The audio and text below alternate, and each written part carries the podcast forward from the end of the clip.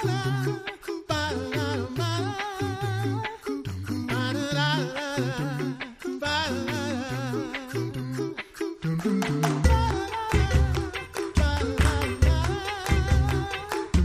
listening to The Coffee Hour. I'm Andy Bates. I'm Sarah Golseth. Thanks to Concordia University, Wisconsin for supporting The Coffee Hour. Find out more about Concordia University, Wisconsin at c u w dot e d u. Live uncommon. We have a great organization to share with you today.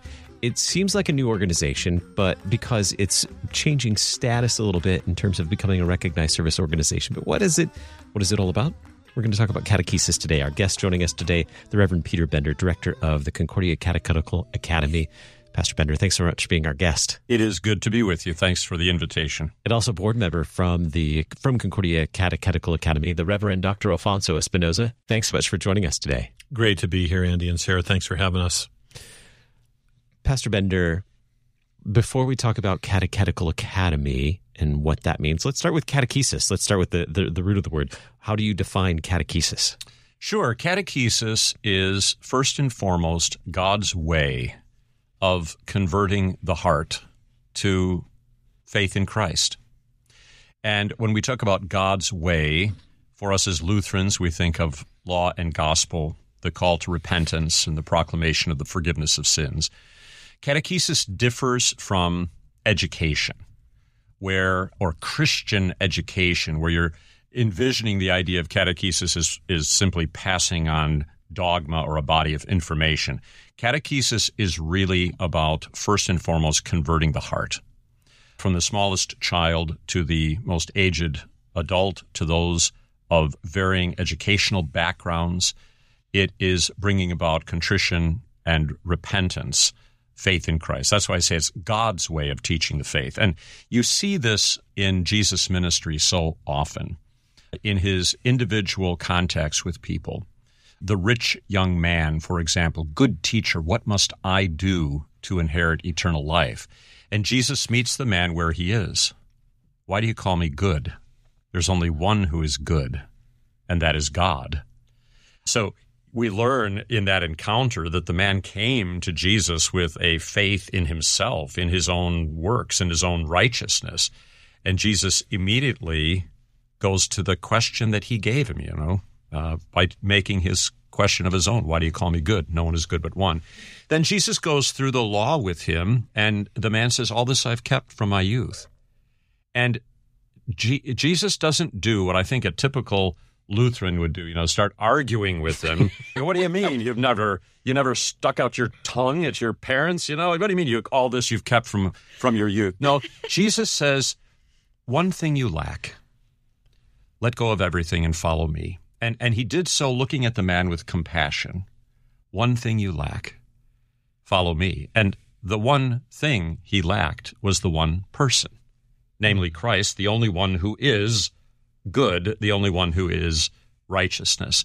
So catechesis is first and foremost concerned about that, and God's way of converting the heart, where the Word and Spirit of God does is is the one who is doing the acting, doing the doing. And then catechesis also involves passing on this language of our holy faith so that the Christian learns how to receive God's gifts in the divine service. That is to say, with what faith do I receive baptism or approach baptism, or with what faith do I come into the divine service to confess my sins and hear the absolution, or with what faith do I receive the Lord's body and blood? If I go into those word and sacrament contexts with a works righteous faith, you can have a very good gift like confession and absolution or baptism or the Lord's Supper, but you see it as something you're doing to please God as opposed to what he is doing to bestow his gifts of forgiveness, life, and salvation to you. So that's what I mean by that, you know, passing on the language of faith so that we learn how to receive God's gifts in the divine service, how to pray, how to confess our faith, how to confess our sins, how to forgive one another, and how to live where God has called us with faith in Christ and love to the neighbor, which is what Christian vocation is all about.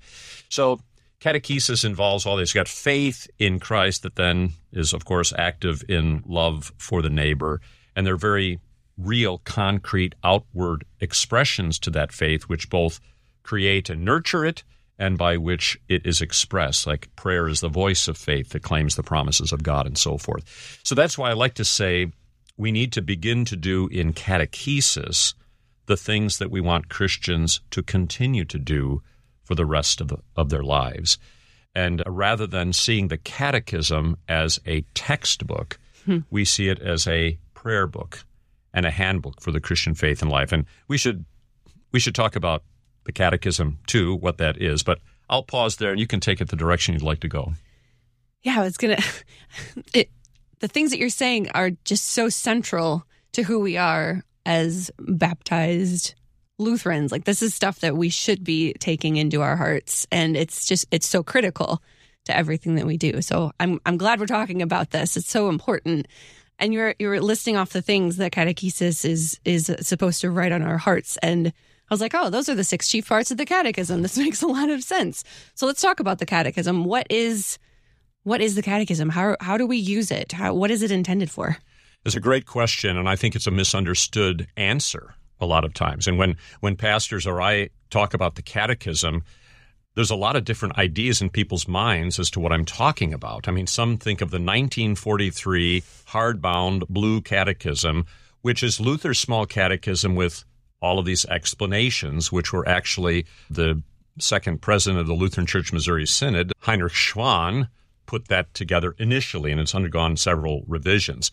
But I like to start by saying the catechism is chiefly what the Church Catholic has used in foundational catechesis for hundreds of years, all the way back to the early church. The Ten Commandments themselves, God's law. The Apostles' Creed, which is a summary of the Christian faith that's faithful to the Scriptures and drawn from both the Old and New Testaments. The Lord's Prayer, those first three chief parts, there's kind of a, they orbit around each other, describing the baptismal life.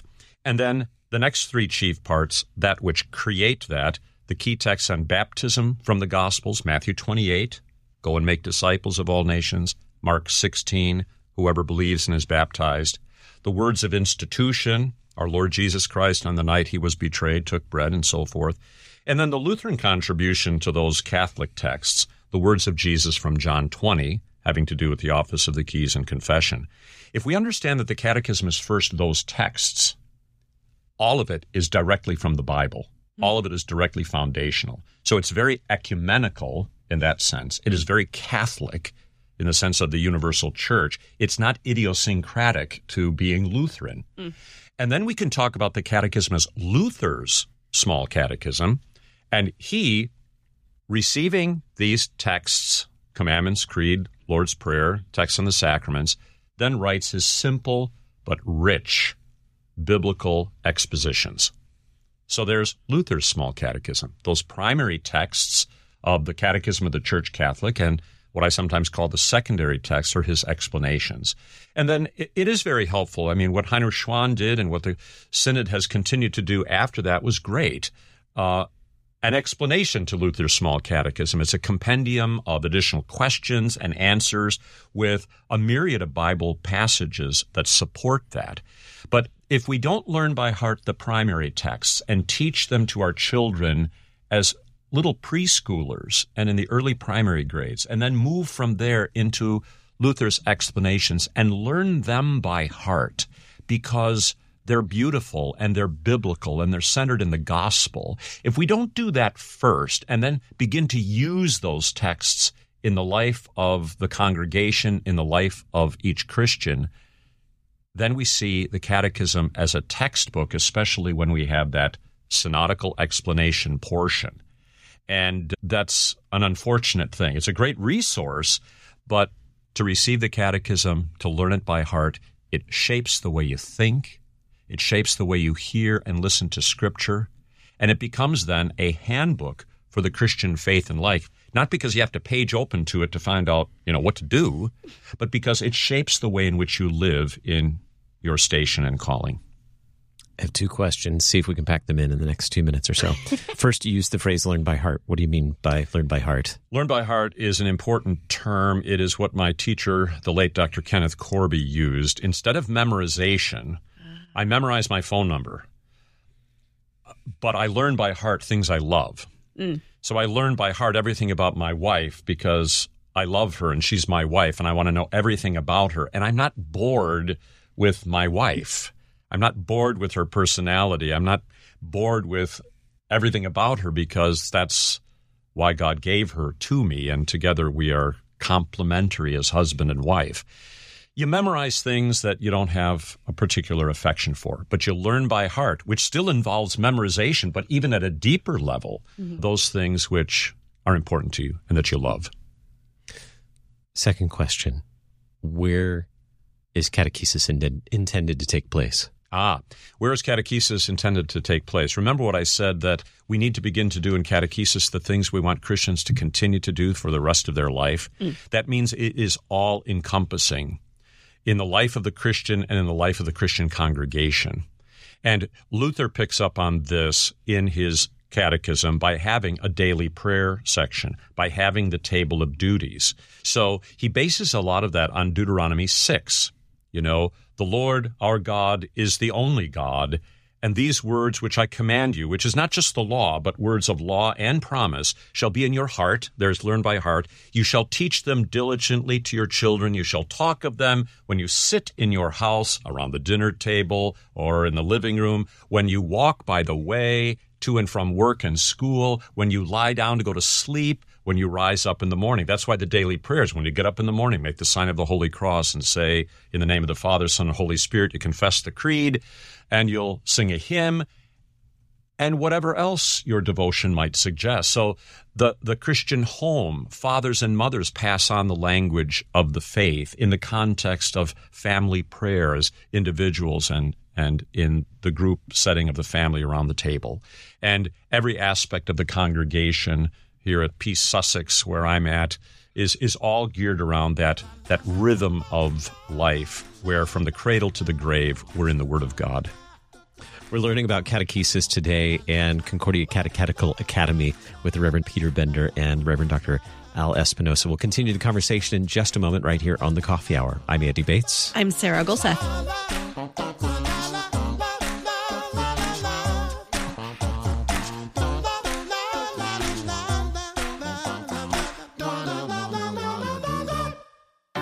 At Concordia University, Wisconsin, we believe you were created for a reason, to use your God-given gifts to help others, to live a life of self-sacrifice in a me-first world, to live a life that's uncommon, whether you're taking one of fifty-plus online programs or learning with us in person on the shores of Lake Michigan.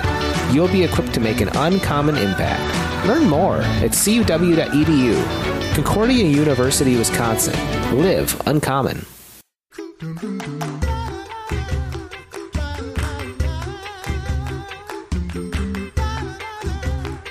Welcome back to The Coffee Hour. I'm Andy Bates. I'm Sarah Golseth. We're learning about catechesis today and the Concordia Catechetical Academy with the Reverend Peter Bender and the Reverend Doctor Al Espinosa.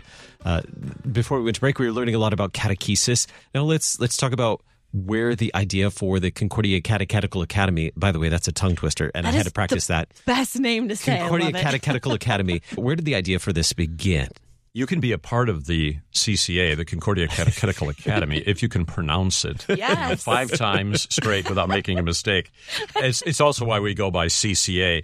But it really began, I was ordained in nineteen eighty-seven. And excited to serve as a young pastor, twenty-six years old, in this dual congregation out in Iowa, Boone and Dayton, Iowa, and excited to teach the faith. And I go into my first classes with the youth, and I find they know nothing of Bible stories. They know nothing of the catechism. They have not learned it by heart as little children, and they're frankly bored to be there. So that got me started in this whole enterprise of what is catechesis. And this should not be frustrating to a pastor. You're bashing your head against the wall with these kinds of obstacles. And so that started my graduate studies in catechetics. It's where I got to know Reverend Doctor Kenneth Korby, And he his his emphasis on the all-encompassing nature of catechesis. And he had something called the Family Catechetical Hour, which is a daunting title for anything. It was really a devotional guide for his for his congregation. I've changed it to the Congregation at Prayer, and so every week it comes out in the in the bulletin and it's posted online. It's got it follows the basic structure of daily prayer that Luther has in the Catechism: invocation, creed, Lord's Prayer, and hymn.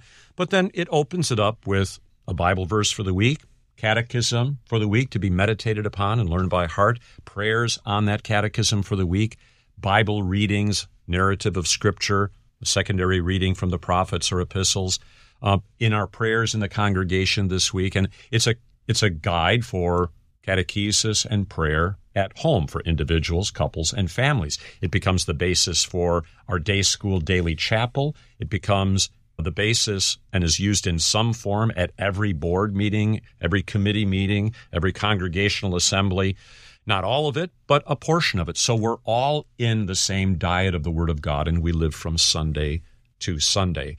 So what happened was, after my graduate courses and assignments I did for Doctor Korby, he started to, at pastors' conferences, as an adjunct professor at both Concordia Seminary Saint Louis and Fort Wayne, he used to he started to say, if you want to know who's putting the meat on the skeleton, the bones that I'm giving you, you want to talk to Pastor Peter Bender, first from Boone, Iowa, and then I moved to Sussex. Well, I started to get inquiries, and, you know, basically very little of it was written down at that time in the early nineties. Most of it was in my head.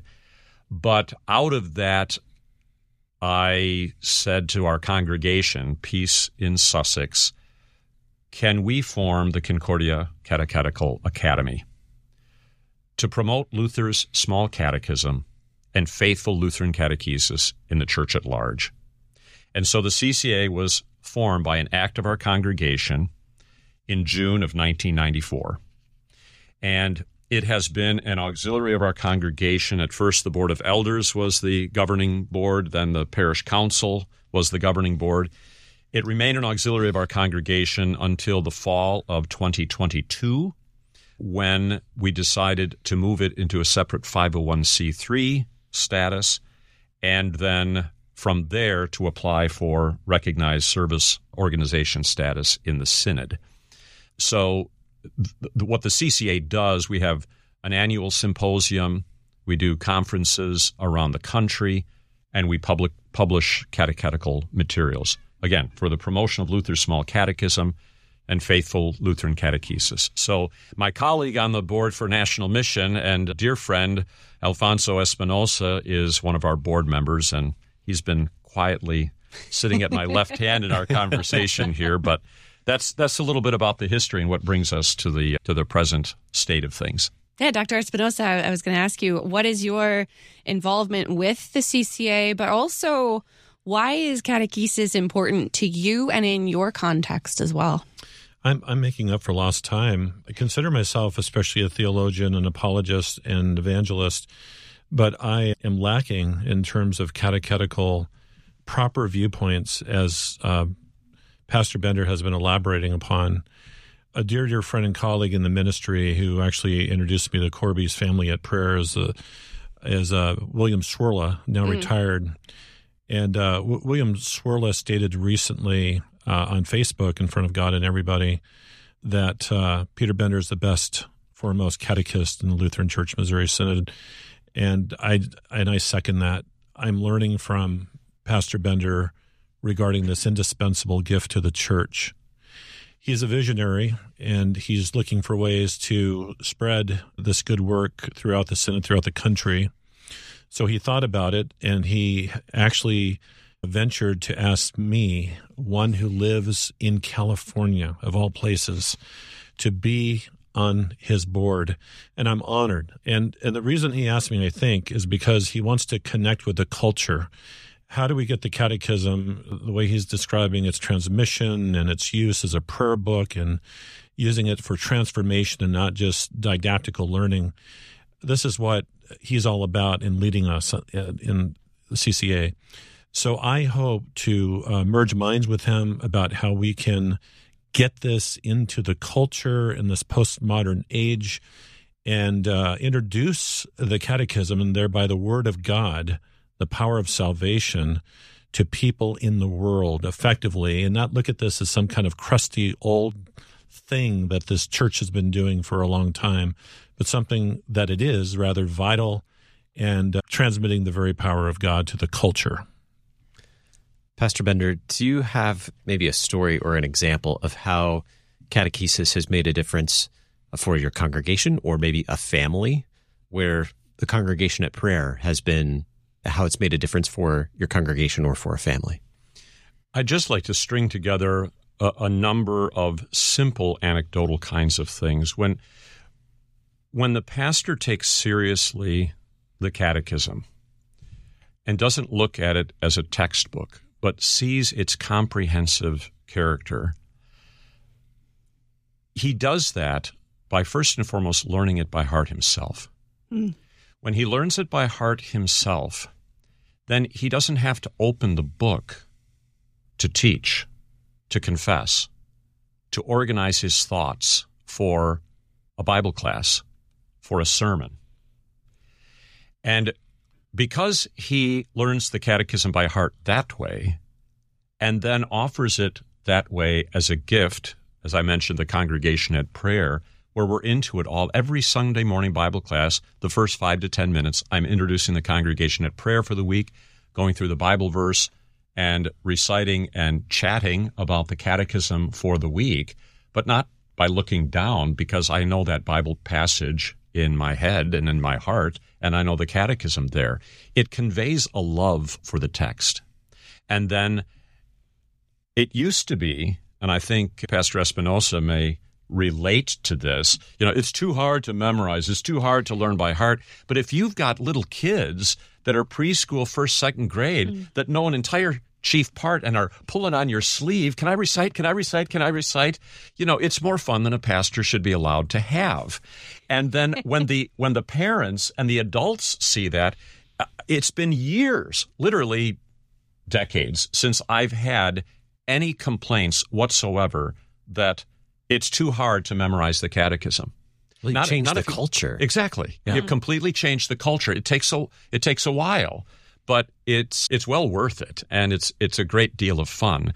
I mean, I'll tell another anecdotal story. Of President Harrison at the end of June uh, had invited me to do two twenty-minute sections at the symposium, at the uh, the convention on catechesis, and to make use of the new twenty seventeen edition of Luther's Small Catechism with Explanation. And so, at a Zoom meeting at the beginning of uh, July. And the convention is right around the corner, I said, I just have one question. Do I have to write this all out? And immediately he said, no. I said, then I'll do it. Because not only did I not have time to do a written manuscript, that's not what you pay me to do. You don't pay me to read a paper. I can write papers. That's fine. But I need to look people in their eye and see the delegates, you know, twelve hundred delegates out there, and catechize. And so I, he, he said afterwards, wow, you know, you came to the lectern, you taught us for twenty minutes right on time, and you never once looked at a note. I had nothing in front of me. But I think it was organized, and it's, it seemed to be very well received. But it's that type of passion, it's that type of love that is contagious in the congregation. And, you know, we have uh, I have an associate pastor, I have an assistant pastor in our congregation, and I'm I have the youth, uh, not the thirty-year-old, but the sixty-two-year-old. And not only because I catechize them, but the the life experience that I've had. And they want to hear that and the connection to the catechism that we've enjoyed together. Many of those kids since, since I'm that I baptized them and into high school and to marriage. It's good to lead by example, and that's exactly what you're doing, modeling the things that you're teaching, and that is really, really amazing to be able to do that. So you're moved into or moving into R S O status, Recognized Service Organization. What does that, we have about a minute left, but what does that mean for the C C A? What will that allow you to be able to do now? Yeah, this is part of the reason why the, the C C A still remains uh, a vital part of our congregation. I mean, nothing has materially changed in terms of the benefit that the congregation receives from the C C A. But what it allows us to do, congregations can't become R S Os. Their right. auxiliaries can't become R S Os. Mm-hmm. But as an R S O, we'll be able to partner with the Office of National Mission, the Office of International Mission, Pastoral Education. We'll be able to do things domestically as well as internationally. And and so that's exciting as we look to the next decade or so of the C C A's existence. How can we learn more about Concordia Catechetical Academy? You can, for right now, go to peace sussex dot org and get to the C C A website that way. That's the easiest. We'll be having a new website launched later this fall. That should be uh, Lutheran Catechesis dot org. Okay. Our guest today, the Reverend Peter Bender, director of the Concordia Catechetical Academy. Thanks so much, Pastor Bender. Thank you. And the Reverend Doctor Al Espinosa, member of the Board of Directors for the Concordia Catechetical Academy. Thanks so much, Doctor Espinosa. Thank you. You've been listening to The Coffee Hour. I'm Andy Bates. I'm Sarah Golseth. The Coffee Hour with Andy and Sarah is a production of K F U O. To support The Coffee Hour and K F U O Radio, visit K F U O dot org. You can also text K F U O to four one four four four or send an email to gifts at K F U O dot org. And you can call us at eight hundred, eight four four, oh five two four. K F U O. Christ for you, anytime, anywhere.